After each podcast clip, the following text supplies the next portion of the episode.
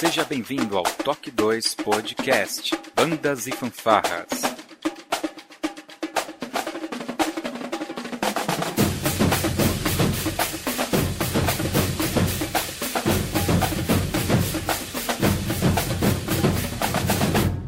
No ritmo da vida, na batida do coração.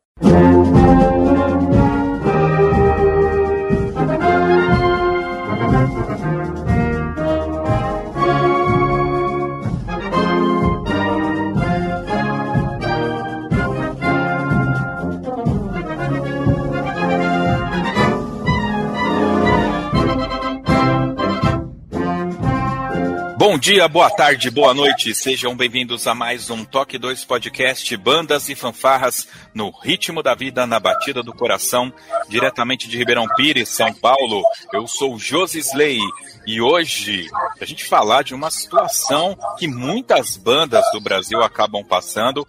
Está aqui comigo diretamente da cidade de Cândido de Abreu, no Paraná, o maestro e professor Eric Silva. Seja bem-vindo, maestro Eric. Olá, Josi Slay. Olá a todos do Toque 2 Podcast. Mais uma vez é uma grande honra e uma satisfação estar aqui para falar sobre as bandas e fanfarras, as nossas vivências, as nossas dificuldades e superações. Muito bem. Esse é um podcast diferente, ele está sendo feito aqui bem a toque de caixa. Então vamos para a nossa vírgula sonora e na sequência um assunto aqui muito sério. Espero que possa auxiliar e abrir um pouco a mente de músicos e maestros aí por todo o Brasil, logo depois da nossa vírgula sonora.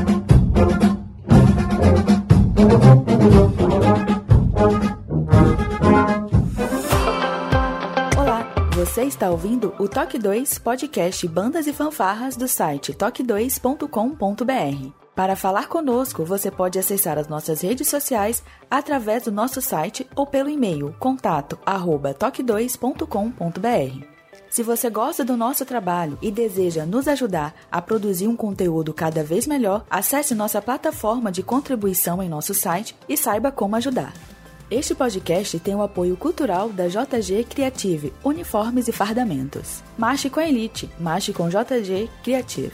Para contatos e parcerias, acesse o site jgcreative.com.br.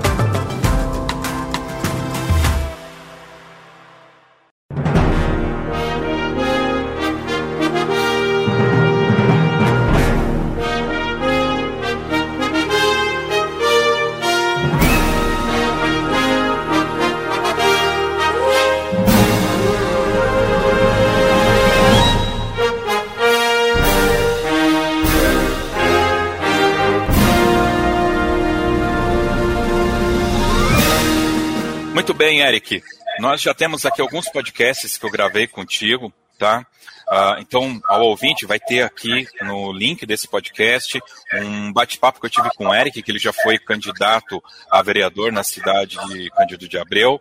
Tá? Também teve uma, um, um segundo podcast, quem venceu Cândido de Abreu, que foi um campeonato em 2022 que eu fui cobrir aí também. Tá? E naquela ocasião, qual que era uh, a foto que a gente tinha, tá? O Eric como maestro da banda municipal de Cândido de Abreu, tá? Então, Eric, se você puder fazer um, over, um overview sobre é, essa primeira foto, 2022, qual que era o, o seu envolvimento com a prefeitura, no caso, poder público, sociedade civil, e a parte musical. Josesley, então vamos lá. Eu comecei meu trabalho como maestro de bandas e fanfarras aos meus 14 anos, lá em 2007 quando eu participei é, há pouco tempo como integrante da Banda Municipal de Vaiporã, que é a minha cidade natal, e logo depois assumi a fanfarra do Colégio Estadual Bento Mussurunga, um projeto que nós começamos é, ali restaurando instrumentos, né, reiniciando um projeto que estava desativado há muito tempo, instrumentos que eram lá do final da década de 70, e conseguimos com aquele trabalho, com muita dificuldade, mas com muita dedicação, construir ali um projeto que se tornou vitorioso em pouco tempo, Anos depois assumi também a Banda Municipal de Vaiporã, que trabalhei de 2009 até o ano de 2012, e também a fanfarra do Colégio é, Estudantil, é, fanfarra estudantil do Colégio Estadual Mater Consolatrix. Então, nós desenvolvemos ali projetos em Vaiporã, lamentavelmente por conta de ações que eu acho que todos nós, do meio das bandas e fanfarras, já acabamos sofrendo em algum momento pelas mãos dos políticos, aonde um projeto se encerrou, a banda municipal de Vaiporã, e obviamente influenciou também nos demais projetos, visto que muitos tinham a atuação dos mesmos alunos, haviam ali um compartilhamento de instrumentos, então prejudicou-se o cenário das bandas em Ivaiporã.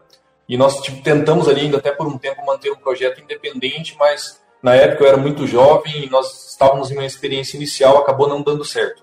Posteriormente a isso eu fui para Cândido de Abreu. Lá então, no ano de 2013, iniciamos um projeto ali que era naquela época então para ser a fanfarra municipal de Cândido de Abreu. Eu digo isso porque as pessoas tinham em Cândido de Abreu também um projeto desativado, ali há muitas décadas, e eles esperavam ressuscitar aquilo nos mesmos moldes do que nós tínhamos lá nos anos 80. Então, primeira vez que nós começamos em Cândido de Abreu, as pessoas me ofereceram uma rua para a realização dos ensaios. Os instrumentos estavam ali, aqueles instrumentos de latão, surdos, caixa, prato, aí onde nós fizemos a restauração, e também, mais uma vez, instrumentos dos anos 80 ali. Então, deixamos em Ivaiporã todo um arsenal de instrumentos de qualidade, começamos do zero em Cândido de Abreu, com uma perspectiva voltada àquilo que nós tínhamos em décadas passadas. Como eu tinha alguns instrumentos de sopro, levei para a cidade, as pessoas se encantaram com aquilo, e aí veio a ideia então de mudar aquele projeto que seria uma fanfarra para construir então a banda municipal de Cândido de Abreu. Então o projeto começou lá em 2013, com 23 dias de ensaio, nós já desenvolvemos a primeira apresentação, uma apresentação que foi feita graças aos esforços dos alunos que, naquele momento, Cândido de Abreu, sendo um município pequeno que é, nós não tínhamos outra atividade para os jovens, então era de praxe em que eles participassem dos ensaios pelo menos duas vezes no dia, ali sem contar nos fins de semana que nós fazíamos manhã, tarde e noite.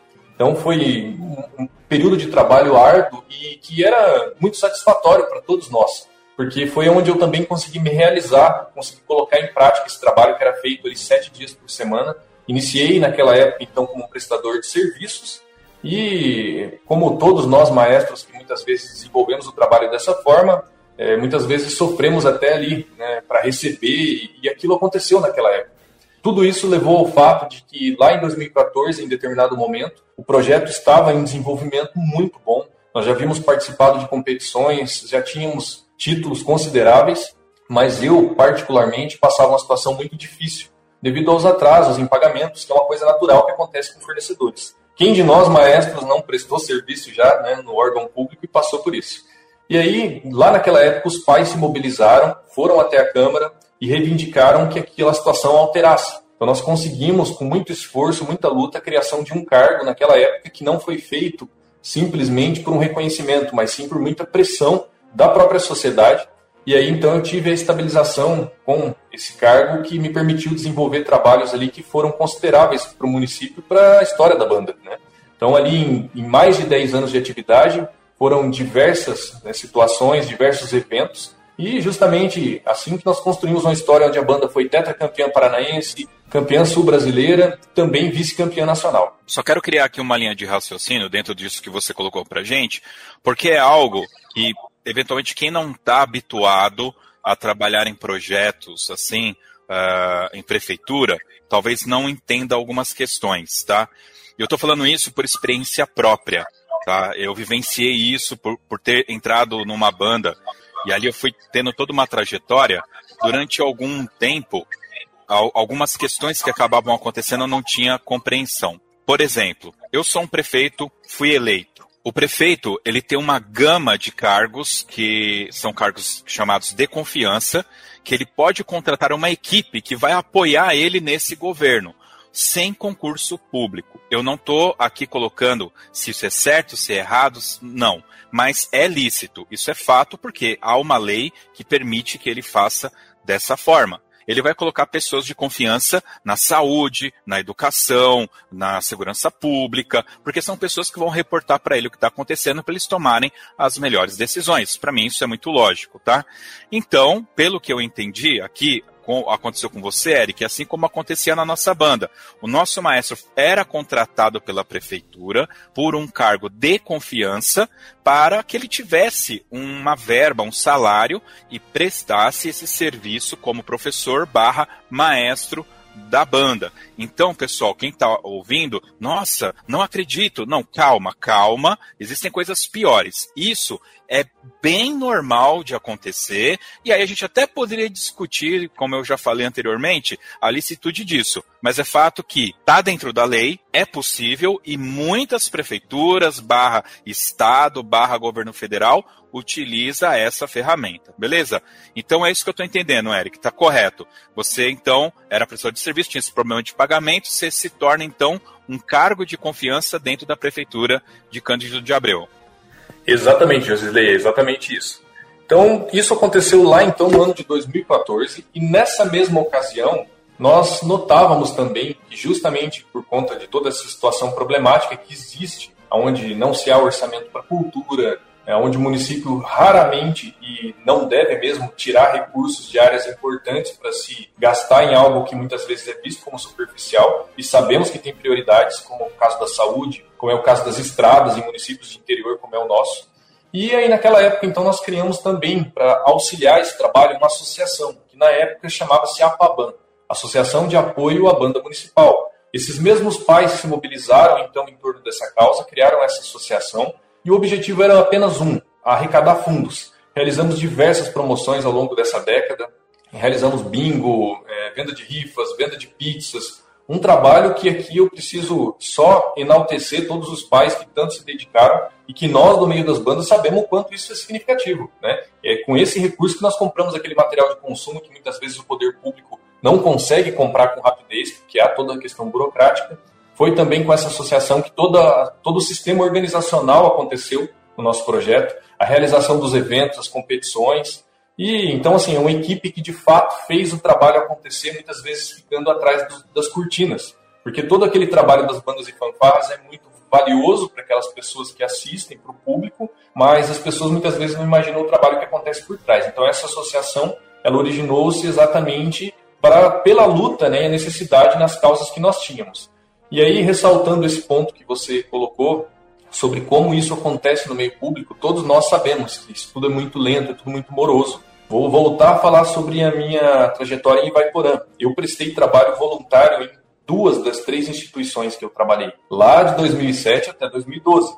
Então eu já tinha uma experiência com o poder público, as dificuldades, tivemos inúmeras vezes o ônibus cortado na véspera de competições, tínhamos problemas de falta de estrutura, de falta de um espaço adequado para ensaio. Nós realizamos diversos ensaios embaixo de chuva, embaixo de sol, fomos expulsos de escolas. É a realidade que nós todos no meio das bandas de fanfás sempre vivenciamos. Dentro disso, é, só um adendo aqui, eu vou deixar um link aqui para vocês de uma pesquisa que eu fiz no meio de bandas. Eu conversei com 100 maestros e fiz 100 perguntas para esses maestros sobre questões estruturais. Isso tem mais ou menos uns 5 anos mas reflete bastante ainda a verdade de muitas corporações, sejam bandas, fanfarras ou orquestras por todo o Brasil. Vai ter o link aqui no, no post.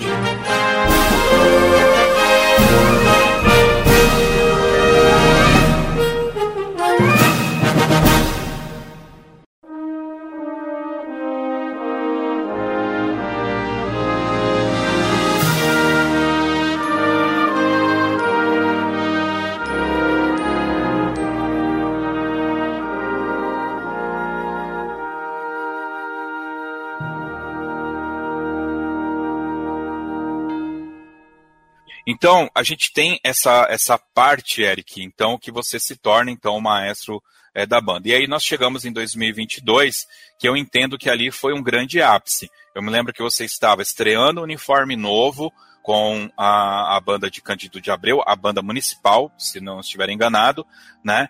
Foi um campeonato muito bonito, para quem esteve ali presente, viu que a estrutura estava realmente muito boa. Eu, particularmente, não me lembro de ter visto nada assim que desabonasse, né? Só que logo na sequência, é, eu recebi a notícia, um tempo depois, que você deixou de ser o maestro da banda, deixou de estar participando diretamente com esse projeto, é, com a prefeitura. É, como que se deu? Claro, dentro do, do, que você puder nos contar. Com toda certeza, é, estamos aí para explanar a respeito disso. Então, veja bem, nós relatamos aí já que, como todo projeto, passávamos muitas dificuldades. Então, lá no ano de 2017, nós, em uma conversa com o atual prefeito, naquele momento, né, o, que foi também o prefeito que havia criado o projeto da banda municipal, nós apresentamos a ele ali é, uma ideia de buscar, além dos recursos que a associação já é, tinha ali é, as formas de adquirir para auxiliar o projeto através de promoções, mas buscar algo mais, buscar também a captação de recursos via iniciativa pública e iniciativa privada, ou seja, a obtenção da utilidade pública para capitalização de recursos públicos através de empresas, através de projetos como a Lei Rouanet, que nós sabemos que, infelizmente, as bandas e fanfarras mesmo nunca beneficiam, né? É, buscar também as emendas parlamentares, que são é, uma estratégia que podem acabar ajudando e ajudam, de fato, muitos projetos a nível nacional. E aí nós tivemos então da parte dele um ok. Mas já naquela época tentamos então em 2017 encaminhar a nossa Câmara Municipal um projeto visando a aprovação da utilidade pública e tivemos uma negativa. Por questões que já nos eram estranhas naquele momento, mas nós sabíamos que o ponto prioritário que dificultava era o aspecto político, que nós, enquanto meros cidadãos, não tínhamos domínio de causa. Então, veja bem, nós buscamos então outras estratégias, conseguimos diversos apoios de empresas através da reversão de impostos, muitas vezes através também da boa vontade de empresários que acreditavam na causa. E nós buscamos lá em 2017 um deputado federal que aqui no estado do Paraná ele vinha, é, assim, por ser um jovem da periferia, ele vinha acreditando muito em causas como a nossa. Né? E ele, então, era, naquele ano, o deputado mais jovem eleito no estado do Paraná e um dos mais jovens eleitos na história. E eu o conhecia antes de ser deputado, então fomos atrás dele buscando esse apoio. E ele fez um trabalho fenomenal desde o princípio, né, de investimentos que foram para a banda e para a cidade, mas nós sabemos que esses investimentos eles são muitas vezes a longo prazo. Recursos para a saúde, por exemplo, dentro das emendas parlamentares, são pagos rápidos. Né? Então ali você tem seis meses uma emenda parlamentar para a saúde sendo paga com agilidade. Para a cultura, nós descobrimos que é o último item de prioridade que há. Então, a cultura, por exemplo, hoje, se você deseja receber uma emenda parlamentar através da Funarte, que ela ajudou muito as bandas lá nos anos 90, mas que ela está inativa quase nos últimos anos, é um recurso que demora muito para chegar, né? E aí, então, nós recebemos diversos recursos, mas que nenhum deles tramitava. Quais eram as nossas necessidades? Aquisição de instrumentos, aquisição de uniforme, construção de uma sede. Essa era a base de qualquer coisa. Porém, Josisley, como você bem sabe, nós, quando conseguimos o apoio de alguém nesse campo político, eles desejam o que como retorno? O nosso voto. Qual era o compromisso que eu tinha de representar voluntariamente esse parlamentar na cidade? Fizemos. Assim aconteceu em 2018, quando naquela eleição nós, com um grupo político feito por jovens na cidade, alcançamos a marca de 1.300, é, perdão, 1.232 votos. Por 20 votos não alcançamos a deputada na época, que era representante do prefeito municipal. E isso foi um fato muito significativo, porém, como você deve imaginar, causou dentro da cidade um certo desconforto em lideranças políticas. Porque como que um grupo de jovens que representa um projeto cultural conseguiu, dentro de um processo eleitoral feito apenas pedindo voto boca a boca, de casa por casa, mobilizar uma força política como essa? Então, a partir desse momento, nós tivemos, por um lado, o reconhecimento da sociedade de figuras políticas que achavam que nós tínhamos até que, inclusive, se envolver em causas como essa, mas que, por outro lado, começou a se gerar também uma situação de um certo ciúme é, que levou a um desgaste. Né? Estou dizendo isso porque nós já havíamos sofrido, e eu particularmente já havia sofrido muito, pelas mãos da política dentro das bandas de fanfarras. O meu projeto anterior havia sido destruído por isso. Então, eu havia jurado para mim, lá em 2012, que eu jamais deixaria a política mais uma vez destruir um projeto meu. E foi assim que nós acabamos nos envolvendo em 2017, chegamos a esse resultado em 2018. Os investimentos na cidade no projeto continuaram a acontecer. E lá, então, em 2020, nós entramos em um processo eleitoral. E eu fui candidato nas eleições de 2020, apoiando um candidato a prefeito, organizando um partido com diversos candidatos. E o nosso partido, diga-se de passagem, tinha diversos representantes da nossa banda. E nós tínhamos uma causa coletiva onde a intenção era eleger um, fosse quem fosse. A nossa intenção era que tivesse um representante. Então nós criamos ali um projeto que eu considero que foi algo muito altruísta, pensando de fato no bem do desenvolvimento do município e no nosso projeto, que tivesse um representante. E nós alcançamos esse feito. Nós tivemos ali então um vereador eleito, eu fiquei como primeiro suplente, e nós tivemos também o prefeito que nós apoiamos, que foi também apoiado pelo prefeito que criou a banda municipal, sendo eleito na cidade.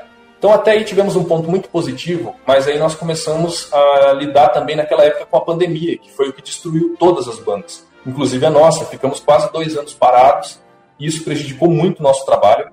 Quando nós voltamos no fim de 2021, foi necessário uma reconstrução do projeto e aí nós tínhamos recursos que estavam se perdendo, porque os recursos já estavam é, passando daquele limite de prazo de pagamento e que precisavam de uma execução rápida. Aí nós tivemos uma mudança de gestão que também não priorizou a velocidade na aplicação desses recursos. E aí, lá em 2022, tivemos então o campeonato estadual sendo sediado na cidade, principalmente até mesmo como uma estratégia para buscar suprir né, esses dois anos de falha com a cultura. E nós conseguimos, então, naquele momento, realizar o terceiro campeonato em Cândido de Abreu. Foi a terceira Copa Nacional de Bandas e Fanfarras e Campeonato Paranaense. Naquele momento, então, Josisley, que eu te conheci pessoalmente, que você esteve aqui, nós estávamos colhendo frutos de toda essa história que eu estou relatando aqui. A estreia de um uniforme, a estreia de instrumentos novos foram frutos de campanhas que nós fizemos para poder também né, resultar num vínculo de apoio com o deputado. Então nós aproveitamos ali naquele momento, eh, por alguns poucos meses, todo esse trabalho que nós plantamos ali a semente por um, um longo período. Né? Aí veja bem, nós tínhamos aí então recursos, como por exemplo um recurso para a construção da sede da banda municipal, que estava parado na conta do município há mais de dois anos. E eu tenho a total compreensão do quanto é desconfortável isso, por exemplo, para um questionamento. Mas veja bem, nós na época tínhamos um ensaio, é, o nosso espaço de ensaio sendo um local inapropriado. Isso não em 2022, não em 2023, mas desde 2013 onde nós mudamos de uma escola para outra, ensaiávamos na rua, ensaiávamos em salas que não tinham acústica apropriada, e isso começou a causar, inclusive, problemas para os nossos alunos, que tinham infecção de ouvido semana após semana. Isso tudo levou a um ponto onde os pais, que eh, sempre me apoiaram em toda essa trajetória, começaram a pedir a minha ajuda, basicamente, para que nós cobrássemos também o prefeito. Prefeito esse que eu o apoiei enquanto candidato a vereador, né? E que fui ali o seu suplente dentro de uma eleição. Lamentavelmente, no dia 8 de fevereiro de 2023, ao apresentar esse pedido de informações, o pedido sempre questionava sobre quando o prefeito pretendia realizar a execução dos recursos, um planejamento de trabalho apenas para repassar aos pais e à comunidade. E o que ele entendeu foi que aquilo foi uma afronta, que aquilo foi uma ação hostil da minha parte. E o questionamento que eu fiz, protocolando na prefeitura e na Câmara Municipal esse pedido de informações às 4 horas da tarde, por volta das 6 horas da tarde já havia saído a minha exoneração, eu não fui nem avisado, e às 9 horas da noite eu estava finalizando o meu ensaio, eu fui obter essa informação pelos pais dos meus alunos que tinham ido lá para buscar os seus filhos. Então foi assim que se encerrou esse ciclo. Então, contextualizando com base no que acontecia naquele momento e como levou ao fim de todo esse processo. Tá. Então, basicamente, o que eu entendi, Eric, é que é, o questionamento sobre os direcionamentos dos recursos, você acabou é, dando entrada de uma, uma, de uma forma mais formal, documental, como você até citou aí as, a, por volta das 16 horas da tarde. E às 18 você já tinha sido exonerado. Ok. Aqui, é, que eu vou ser bem sincero, vai gerar em quem está ouvindo esse fato vários sentimentos e várias leituras, tá? Então vamos deixar aí para o público é, entender, né, é, fazer a sua leitura so, sobre esse ponto, tá? Porque também é complicado você fazer uma cobrança, é poder público, e de repente, em resposta, você ser demitido, né?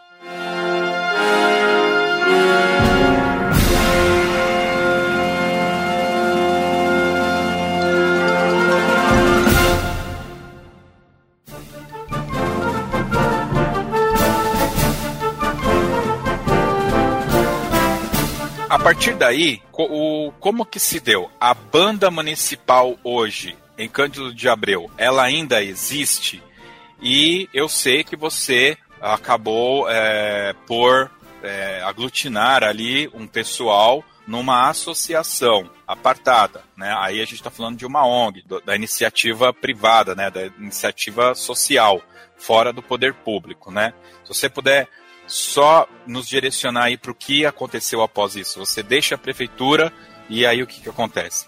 Então vamos lá. É, no dia 9 de fevereiro, na manhã seguinte após a minha exoneração, eu decidi simplesmente realizar um exame médico justamente para comprovar aquilo que não só apenas eu, mas diversos dos nossos alunos estávamos relatando, que era o fato de que o espaço, por exemplo, onde nós estávamos fazendo as nossas atividades não era um espaço adequado. E isso eu digo porque nós reuníamos ali de 40 a 50 alunos quase que diariamente em um espaço muito pequeno que não tem uma acústica apropriada para isso. Para realizar ensaio com dois, três, não tem problema, né? Isso acontece até os dias de hoje nesse local. Né? Agora, a questão é colocar 40 alunos com instrumentos sinfônicos, como por exemplo um bumbo sinfônico, um tímpano, em um espaço como esse. O nosso recém-inaugurado tímpano, vem ao caso relatar e, e frisar ainda, né? O que, que aconteceu? Nós não tínhamos condições de trabalhar com materiais pesados dentro de um espaço como esse, então eu fui literalmente fazer um exame, buscar um laudo médico para apresentar isso, justamente às pessoas que haviam me demitido.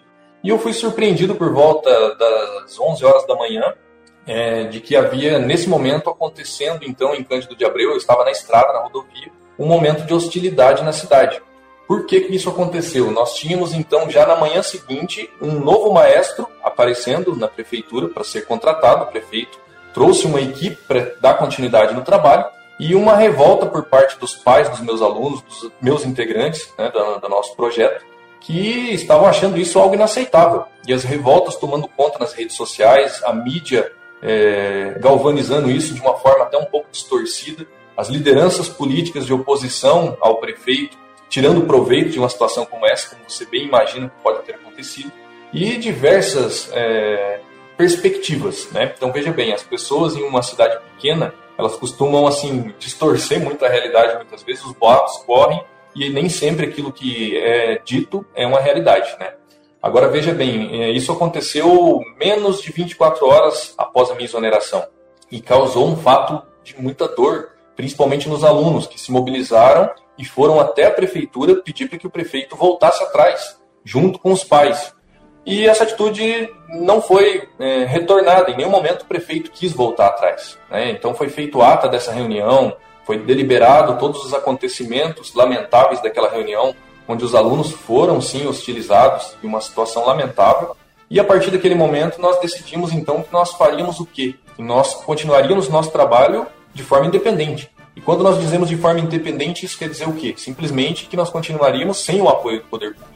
Então, aquela associação que eu te falei que lá em 2014 foi criada, ela alterou apenas o seu nome, porque ela não era mais então uma associação de apoio à banda municipal, e nós mudamos então a denominação dessa associação, que é até uma pessoa muito importante para nós, que tentou nos ajudar, tentou, né? infelizmente não conseguiu porque foi impedida por terceiros, mas ela mesma deu até a sugestão de um nome que nós levamos até hoje, que é o nome de Associação Cultural São Gabriel Arcanjo. E através da Associação Cultural São Gabriel Arcanjo, começamos então, é, primeiro buscando algum espaço público, diversas portas foram fechadas na nossa cara, é, tanto por quem tentou nos ajudar e foi impedido, quanto também por pessoas que é, buscaram até tirar proveito daquela situação, mas que nós não queríamos né, nos expor de maneira negativa, sabíamos que era um momento delicado para todos nós e a dor e a dificuldade de começar um trabalho do zero é imensa. E aí nós tivemos então um dos pais dos nossos alunos, que é o senhor Neri Coimbra, que é uma pessoa assim que nós devemos a nossa gratidão eterna a ele, cedeu então um espaço no porão da sua casa, o qual nós temos aí como nossa sede até os dias de hoje. Então nós estamos lá nesse espaço e aí nós não tínhamos quase instrumento. Nós realizamos uma grande campanha no estado do Paraná pedindo doações, conseguimos muitos parceiros que se propuseram a doar seus materiais, a emprestar equipamentos também. E foi assim que nós começamos o nosso trabalho, né? no peito, na coragem é, e fazendo um trabalho voluntário. Isso é muito importante de ser dito, porque o nosso trabalho hoje, graças a Deus, ele tem dado certo com o meu trabalho, com o trabalho de outros professores também ali que estão se doando, totalmente de forma voluntária e o apoio dos pais. E os alunos, quase 100%, vieram para o nosso projeto. Ficaram alguns poucos, que nós entendemos até as razões por vínculos familiares né, com pessoas da prefeitura, mas os demais, todos os alunos vieram junto. Então, até mesmo devo ressaltar aqui hoje uma notícia muito importante. No último fim de semana aconteceu é, em União da Vitória o Congresso Técnico da Federação Paranaense de Fanfarras e Bandas, dirigido pelo senhor José Carlos. o senhor até participou né, com a gente naquele podcast que fizemos lá após o Paranaense 2022. E a Federação Paranaense de Bandas e Fanfarras, na oportunidade, reconheceu a Associação Cultural São Gabriel Arcanjo como também sendo detentora dos títulos de tetracampeã paranaense, campeã sul-brasileira e vice-campeã nacional, visto o fato de que são os mesmos alunos que trilharam toda aquela jornada e o nosso trabalho continuou. Então a nossa banda recebeu esse reconhecimento da federação e da CNBF através né, dos títulos que nós também alcançamos. Então, embora fiquem esses títulos para a prefeitura, também nós hoje temos esse direito. Por honra, né? Por honra. Dois fatos importantes que eu gostaria de comentar aqui. O primeiro deles é eu participei a minha vida inteira em duas bandas: a banda da igreja e a Lira de Mauá. Todo mundo chama de Lira de Mauá hoje. Mas a gente chegou até a comentar isso aqui em off. Eu fiquei aqui pensando, eu acho que vale a pena eu relatar isso daqui também. Na época, nós éramos ah, lá na, em 1994, 95. O pessoal deve lembrar que a gente sempre desfilava como Banda Marcial Municipal de Mauá. Eu não me lembro em que momento ali teve uma eleição também e uh, o Binder era contratado pelo, pelo prefeito da ocasião, né? E aí eu já comentei como que é feita essas contratações. Toda a estrutura da, da, da banda municipal, na realidade, era da banda Lira. Todos os instrumentos eram da banda Lira, as aulas eram dadas na banda Lira. O que, que era da prefeitura? Os uniformes, tá? E nesse momento que teve essa quebra, que o prefeito, uh, o novo prefeito exonerou o mais Carlos Binder, nós continuamos com a banda Lira e passamos a usar a banda, o nome Corporação Musical Lira de Mauá. Tanto que, se não me falha a memória, o, o website é, é, Lira de Mauá ou Banda Lira, não me lembro agora. Né? Acho que é Banda Lira o nome do nosso site na época. Acho que continua assim. A, a, pô, banda lira é qualquer banda, mas a nossa a banda lira ela ganhou esse aspecto, né? Essa coisa lira. Você falava lira, você pensava em banda lira, né? Principalmente naquela época, tal. Então aconteceu justamente como como vocês. Então, tudo que a gente ia pedir para a prefeitura, também a gente não conseguia mais. É ônibus, todo esse custo a gente começou a ter que absorver também. Mas uma coisa interessante que aconteceu nessa época, eu não me lembro se realmente houve um documento, eu não me lembro se a CNBF assumiu, mas a gente passou sim a falar que nós éramos a banda bicampeã estadual e bicampeã nacional. Por quê? Porque no nosso caso não era 90% não, era 101% da banda, ainda era a banda Lira, né? Nós temos um CD gravado com o nome Banda Marcial Municipal de Mauá, mas para mim aquilo ali é a banda Lira, porque são todos os meus amigos, toda a galera que eu passei a minha adolescência tá ali na, na, naquele CD. Então, esse fato que você está relatando é, acontece mesmo, sabe? Não é algo que aconteceu em Cândido de Abel. Não, isso acontece mesmo. Alguns lugares, como foi na Bandalira, não foi tão traumático, porque a gente ainda tinha a sede da Bandalira, nós tínhamos todo o instrumental. Eu lembro que a prefeitura foi lá buscar os instrumentos deles a gente não usava, que era justamente esses tambores de latão, é, veril, é, trompete veril rex, bombardino veril rex, é, instrumentos da década de 70, cara. A gente não usava mais. Eu lembro que a maior parte dos nossos instrumentos era da Júpiter nessa época, alguns instrumentos Yamaha e poucos Vicente Bar, né, nessa época. Outro dado que também acontece e que eu vou deixar aqui o link para vocês ouvirem é o caso da Banda dos Meninos, lá de São Caetano, de Pernambuco, se não me falha a memória. Esse caso ficou muito famoso na década de 80, perdão, desculpe, na década de 90. Para quem lembra, foi justamente um problema político associado a um grupo musical, que é essa Banda dos Meninos, dessa cidade chamada São Caetano. Eu falo Caetano porque o maestro Mozart Vieira é, falou que é Caetano mesmo, que o pessoal fala errado e escreve errado, tá? Por isso que eu, eu, eu, eu repito o que ele falou, tá? E eu, a gente, eu tive a oportunidade de entrevistá-lo e essa história se tornou um filme. E para quem assistiu o filme, ele mesmo falou: no filme a gente amenizou as coisas que aconteceram na época. Eles chegaram a, ao ponto de acusá-lo de crimes contra criança, se é que você me entende. Então, a, é, é muito complicado. O poder público, eu entendo, sabe, um prefeito, né? Aí tem um maestro que vem E só que é complicado se você tem um maestro, se você tem um, um técnico de futebol, se você tem o cara do karatê, se você tem a professora de balé, e essas pessoas elas é, vão além da expectativa, você tem que abraçar isso e você tem que reverter isso, né, é, é, politicamente ao seu favor. Na minha visão, obviamente, né, sempre falando eu, estou falando eu, estou dando a minha opinião, eu acho que é um tiro no pé esse tipo de situação, tá? Então, casos como a Orquestra dos Meninos tomam uma gama, aparece na mídia, vira filme. E a gente fica achando que isso é ficção. E infelizmente não é. Em Canto de Abreu está acontecendo algo parecido. E em várias cidades do Brasil isso acontece e deve estar acontecendo hoje. A gente está aqui gravando, isso deve ter acontecido hoje em alguma é, cidade, infelizmente. Eu até comentei com você. A gente chegou aí a assistir uma apresentação da banda municipal e naquela ocasião eles tinham juntado alguns músicos de igrejas, se não me engano, enfim, juntaram uma galera para ir lá. E aí a banda estava tocando uma música popular, né? Com um grau de execução duvidável, porque a gente está falando, eu estou falando aqui de banda lira, e de repente tem um outro grupo executando lá. Então, né, dentro desses parâmetros do que é a banda lira e outro grupo lá executando, e o cara leu o currículo falando: banda, bicampeã estadual, bicampeã nacional, não sei quantas vezes campeão em Caieiras. E a gente olhando aquilo e falando: cara, não, né? A banda campeã tava inteira em pé assistindo os caras tocar. Essa que era a, a grande verdade, né?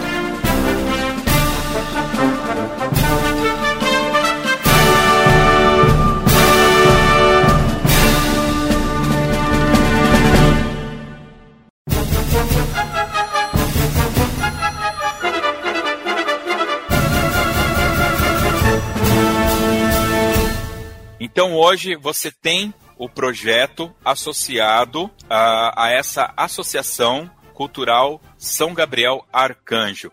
E quais são os grupos musicais que compreendem? E você tem uma expectativa, uma visão de quantas é, crianças participam desse projeto?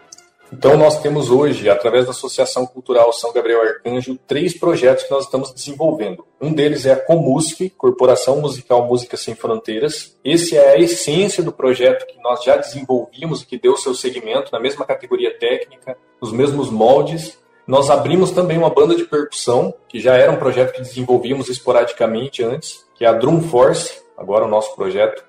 E nós temos uma orquestra em construção. Essa orquestra em construção, ela vai trabalhar com instrumentos de palheta dupla, também com cordas, mas é um projeto ainda inicial. Por que eu digo isso? Porque nós estamos ainda pleiteando alguns instrumentos, estamos começando a estruturar isso agora, ainda vai um certo tempo. Já fizemos até um concerto na cidade, usando o pseudônimo que nós usaremos aí no futuro, será então a Orquestra Filarmônica Lira São Gabriel Arcanjo, mas ainda é um projeto inicial. Agora, o que participou dos campeonatos, inclusive no último ano, e obteve até mesmo classificação para o campeonato nacional, foi a Comusp, Corporação Musical Música Sem Fronteiras, que participou em julho no campeonato em Irati. E diga-se de passagem, nós que estávamos aí a média aí de quatro anos, o último título razoável que nós tínhamos conquistado havia sido o vice-campeonato nacional em 2019 e o último primeiro lugar que nós havíamos vencido e conquistado havia sido o Sul Brasileiro, em 2019 também. E lá em Irati,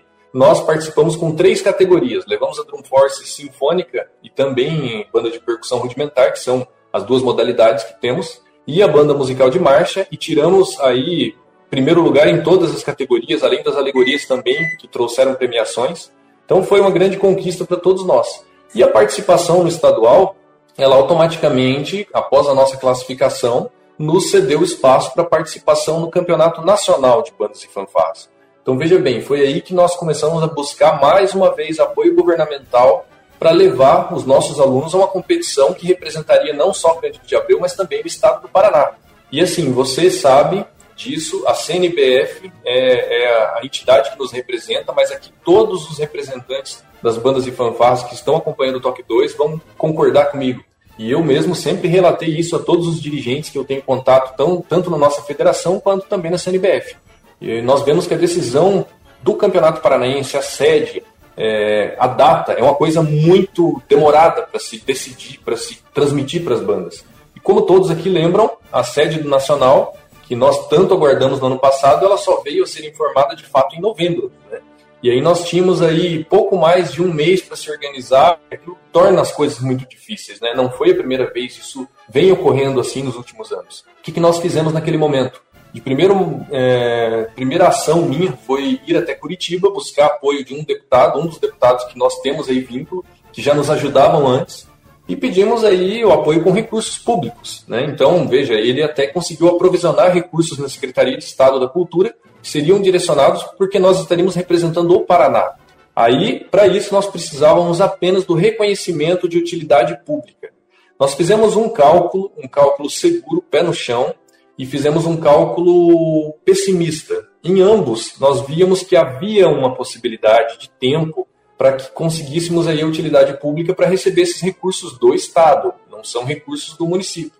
Do município não nos foi cedido mais nada, nós deixamos todo o material que nós conquistamos em emendas parlamentares, é, que nós conquistamos aí com projetos de captação, tudo ficou para o município. Nós levamos pouca coisa, que eram os materiais que a associação tinha conquistado através de promoções. Isso nós trouxemos com a gente. O resto ficou tudo para o município. E aí, veja bem, nós nunca tivemos mais apoio do município, então, enquanto associação. Depois de sermos escorraçados, de fato, nós nem gostaríamos mais desse apoio mesmo. Já não era, já nos foi negado muito, já nos foi impossibilitado muito, que era continuidade no que nós tínhamos antes. E eu não estou dizendo isso aqui com rancor ou algo assim. Eu acho que nós temos que andar para frente e foi assim que nós fizemos, de fato, com títulos, com as conquistas, com a formação de novos alunos. Agora, eu estou dizendo isso porque nós não buscávamos, nesse momento, com a aprovação da utilidade pública, um recurso do município, mas sim um recurso do Estado que já estava aprovisionado. Aí nós apresentamos, então, na Câmara Municipal de Cândido de Abreu o pedido de utilidade pública. E estivemos presentes em uma sessão onde apresentamos isso. Eu fiz uso da tribuna. Não só em novembro, mas em fevereiro, quando tinha acontecido todos os fatos lá que levaram a minha exoneração, eu fui até a Câmara para relatar porque, Josilei, você há de entender e as pessoas que estão aí nos acompanhando também nesse podcast vão compreender a respeito. Quando acontece uma situação como essa que eu relatei na cidade, torna-se um ambiente hostil.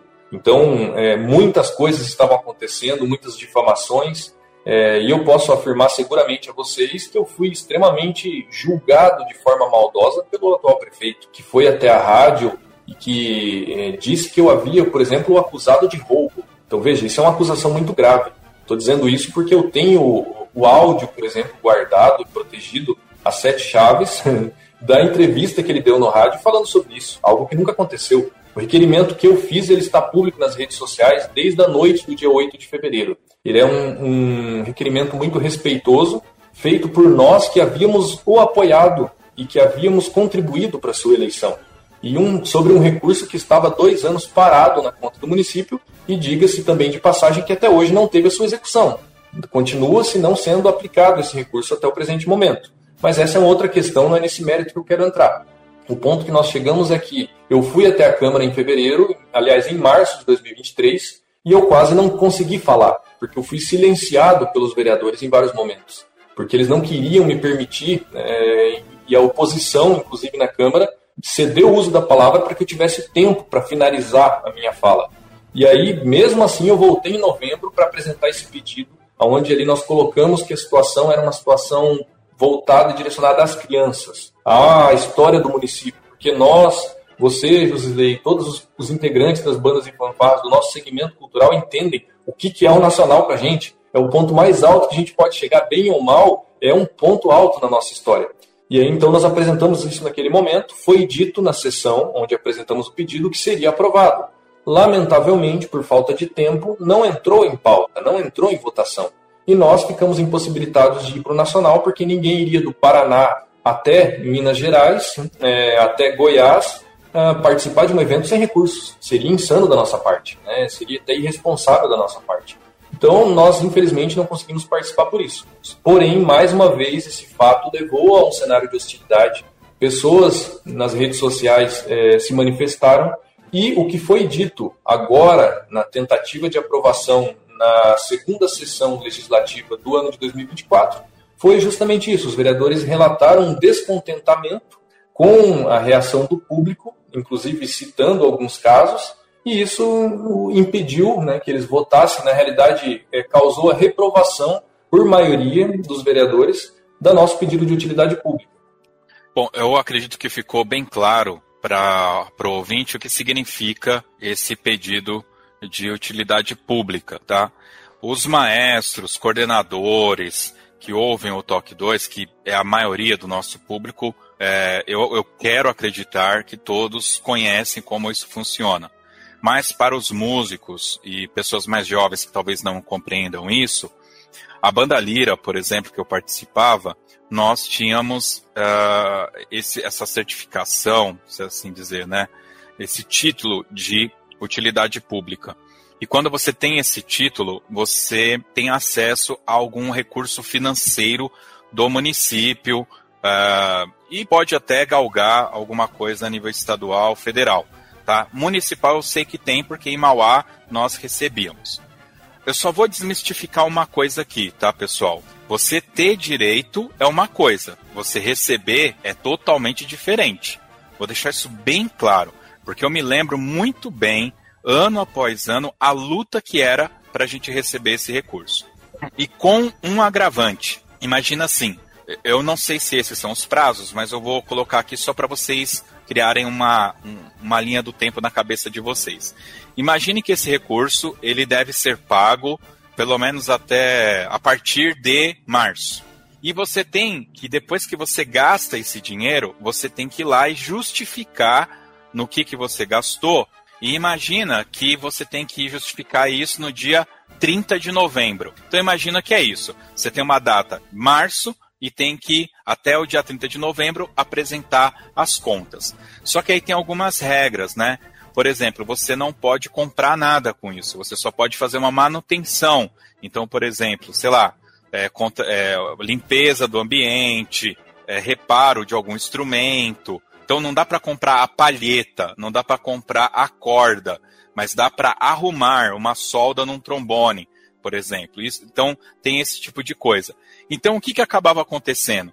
Primeiro, o dinheiro era pago no dia 20 de novembro e você tinha que justificar o, o, o valor até dia 30. Então, você tinha 10 dias para gastar esse dinheiro. Só que você concorda? Se você quer limpar a sua sede, né, é, todo mês ou e, e toda semana, não, tem como se justificar. Em 10 dias, não tem o que fazer. É, o tempo é pequeno, o dinheiro cai na conta naquele período, né? E eu, vou colocar assim, talvez na cabeça de vocês esteja 50 mil. Não, gente. Dois, três, quatro salários mínimos. É um valor pequeno que não dá para fazer tanta coisa assim, entendeu?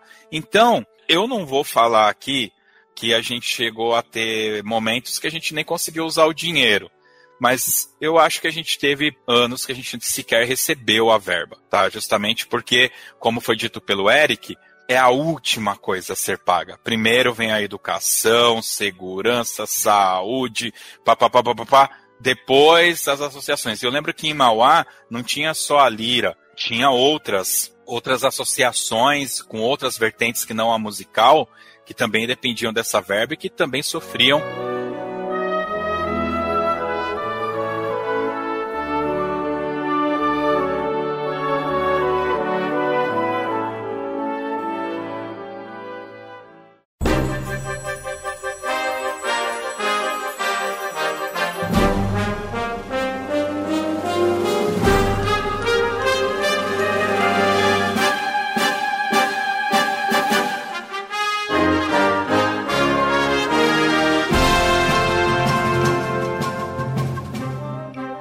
Eric, vocês então não são reconhecidos como utilidade pública na cidade de Cândido de Abreu. Então, veja bem, 10 anos, mais de 10 anos na realidade, de um trabalho desenvolvido, uma associação que começou primeiramente como parceira da prefeitura, desenvolvendo um trabalho gratuito de apoio à banda municipal, um projeto que o município criou, um trabalho árduo que foi feito pelos pais, eu me lembro de cada oportunidade, principalmente nos primeiros anos da associação, onde vendíamos espetinho nas festas do CTG, que aqui no estado do Paraná é, é muito forte a cultura, né? os rodeios aqui, os eventos do CTG vão até de madrugada, e os pais todos ali reunidos, ali cheios de blusa, vendendo espetinho até de madrugada para conseguir lucro de 50 centavos a um real para poder resultar lá no fim na compra de um uniforme, na compra de um sapato, e passamos por isso agora, né? Porque nos tornamos independentes, porque buscamos construir um projeto mesmo contra a vontade.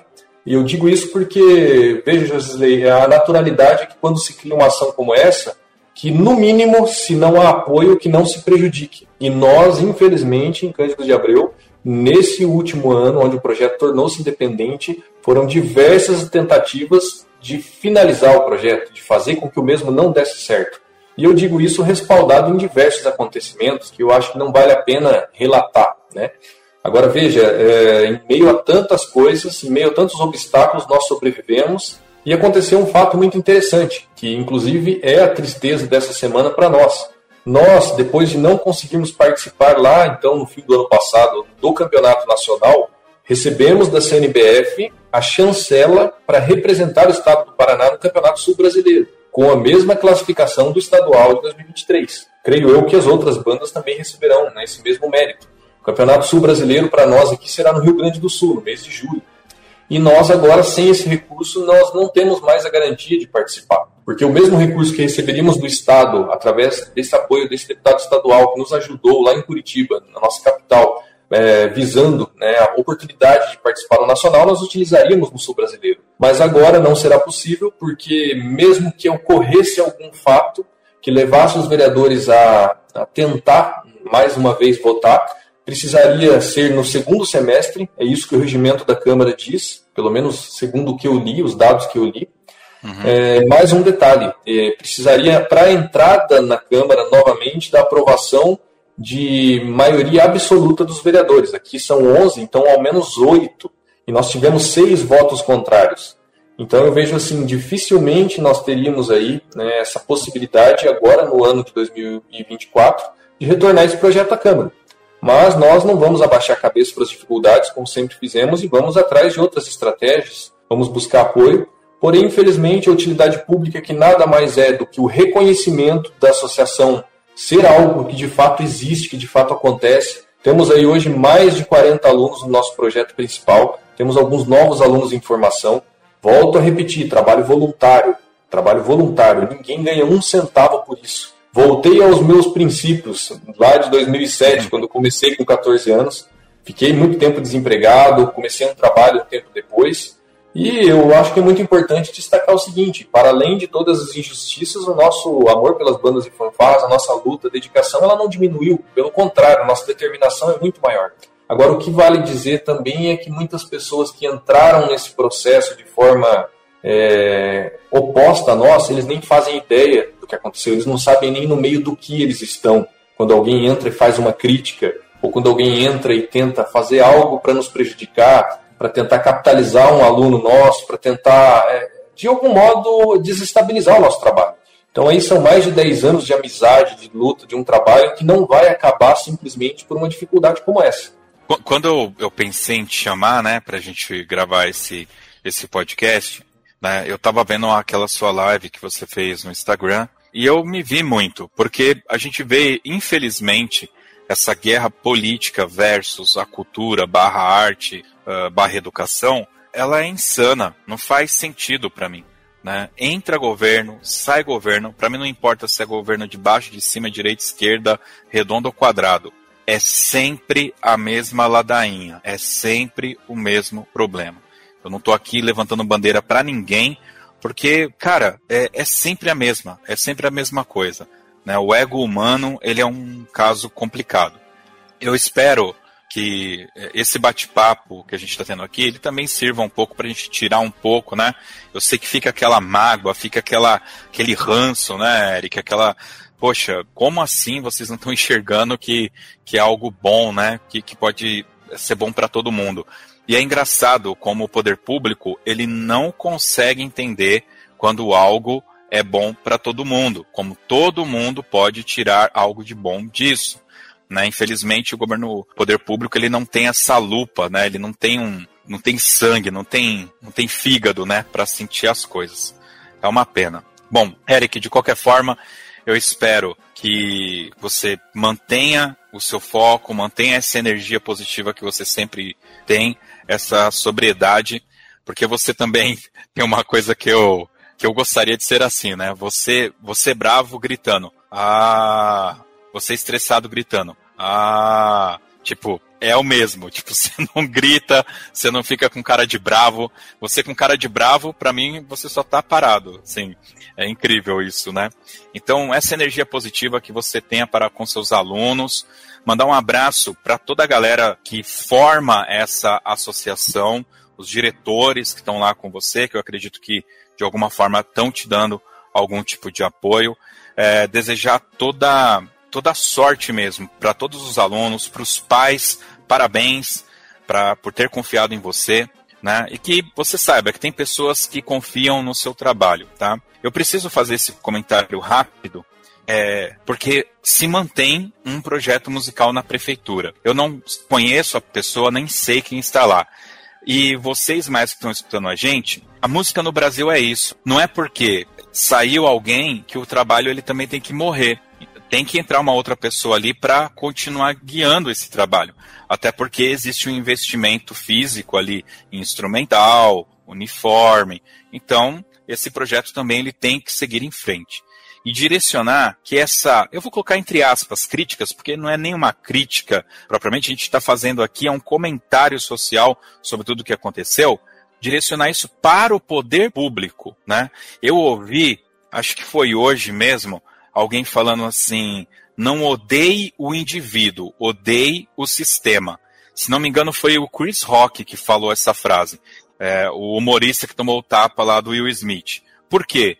Porque o sistema possibilitou ao Chris Rock ter uma casa de não sei quantos milhões de dólares. Aí você vai odiar o Chris Rock ou o sistema que possibilitou ele ter isso? É, então, é isso. O sistema pede que continue a banda e que tenha um maestro, que tenha uma equipe trabalhando lá. Esse é o sistema. Não tem como eu odiar o maestro que está executando. Amanhã, o Eric está aqui, recebe uma ligação lá de uma cidade do interior uma banda que era de um amigo dele, e aí? Aí a gente. É, é muita coisa para a gente ponderar, né? A banda morre porque não vai ter um maestro, porque eventualmente, se não for o Eric, que é, que é amigo do maestro de lá, vai um outro cara que você sabe que não vale a pena, que é melhor você ir. Eu tô falando isso porque no meio da música tem muito disso, gente. A gente que já viveu muito, eu já cansei de ver bandas onde estava um maestro que era amigo nosso, ele sai, vai um outro maestro que é amigo nosso, ele sai, vai outro maestro que é amigo nosso, e isso deve ter acontecido umas duas vezes já nessa semana, tá? Então, por favor, vamos focar a crítica no sistema e não nos indivíduos, tá? A gente, infelizmente, faz parte desse sistema louco, tá? Então, fica aqui essa ponderação, tá bom?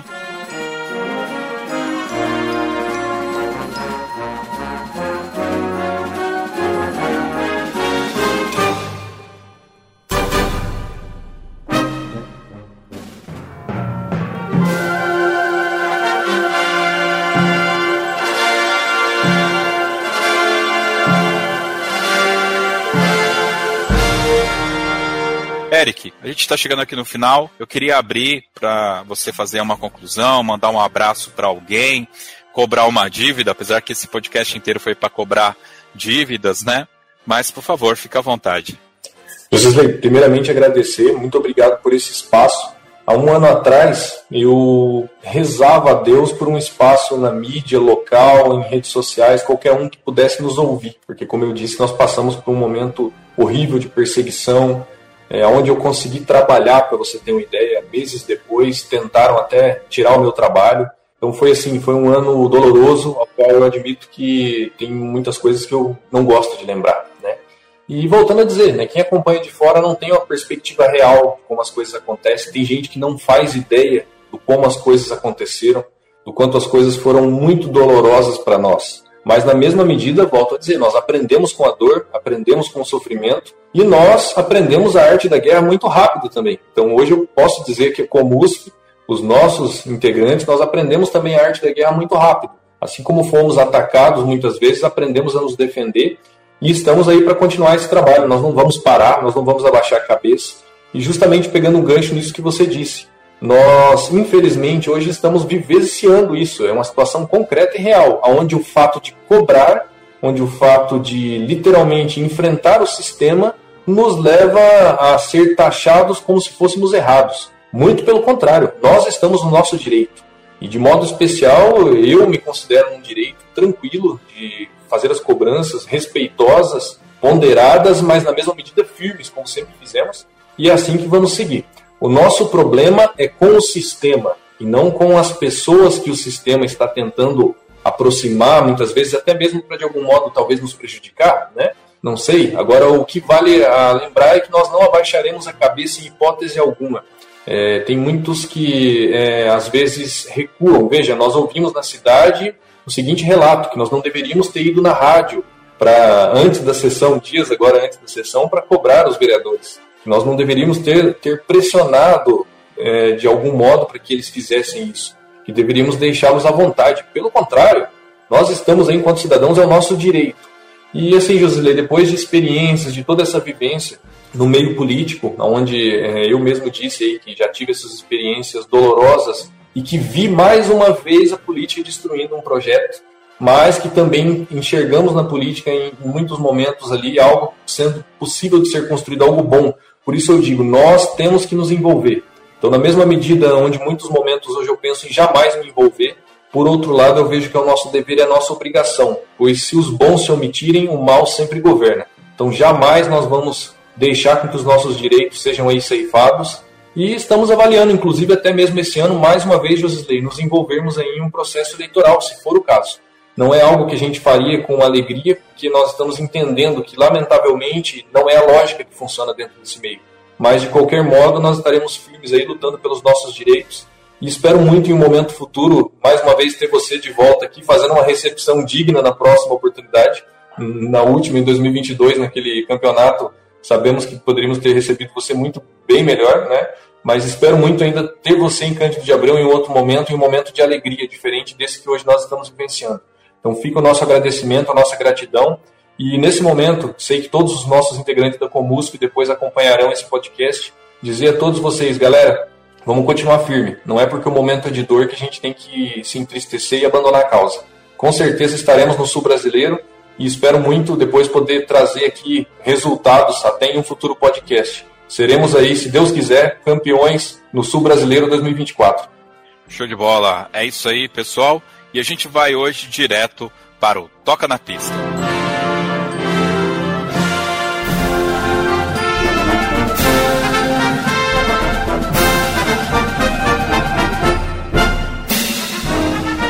Muito bem, meus queridos, o Toca na Pista, que é uma referência direta às bandas e fanfarras que desfilam, né, nas ruas e avenidas por todo o Brasil. Eu vou pedir aqui para o Eric escolher uma música para nós escutarmos no final.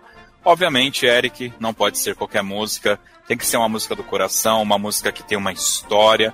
Então eu quero saber qual que é a música e por que que você está escolhendo essa música. Veja, Josisley, na última oportunidade é, eu lembro que eu fiz uma menção a uma peça que, é, de algum modo, ela tocava o nosso coração naquele momento, é, devido às circunstâncias, às coisas que nós vivíamos, e nessa oportunidade não é diferente. Certos dias atrás, é, um dos nossos alunos, que é muito fã dos filmes da Marvel, é, que faz muitas alusões assim com a realidade, ele ainda falou que esse ano ainda, com toda certeza, nós vamos enfrentar o Thanos, assim como o Capitão América enfrentou o Thanos no último filme dos Vingadores Ultimato. Então eu gostaria de pedir aqui a peça tema do Capitão América. Show de bola, legal. E aqui vai um comentário. Eu fui num campeonato aqui de Santos e tinha uma, uma banda militar fazendo uma apresentação extra ali. E eles estavam tocando um dobrado, cara. E, e eu o tempo inteiro achei que esse dobrado era a música do Capitão América. E eu falando, pô, mas não faz sentido, né? O, o exército é, brasileiro tocando música do Capitão América. Porque tem algumas regras no exército, de coisas que eles não podem tocar. É, eu não sei se ainda é válido, mas me parece que eles não poderiam aprender língua estrangeira. Tinha umas, tem umas regras que eu não conheço, estou falando aqui de alegre. E aí, quando saiu o vídeo, tava lá na legenda, um dobrado chamado Ponto Futuro, cara. Que é um, um dobrado super bacana e que eu só fui conhecer agora achando que era o dobrado do. achando que era o, a, o tema do Capitão América, tá? Mas aí fica só para acrescentar aí na sua história. Show de bola. Bom, Eric, mais uma vez, obrigado pela sua participação. Aos ouvintes que chegaram até aqui, o meu muito obrigado. Queria pedir para você nos seguir lá no Instagram, arroba toque2, T-O-Q-U-E, número 2. Facinho de achar lá, tá uma delícia aquele link. Vai lá, é, segue a gente por lá. E lembrando sempre que para ouvir este e outros podcasts do Toque 2, basta acessar o nosso site toque2.com.br. É isso, pessoal. Valeu, muito obrigado. Até o próximo Toque 2.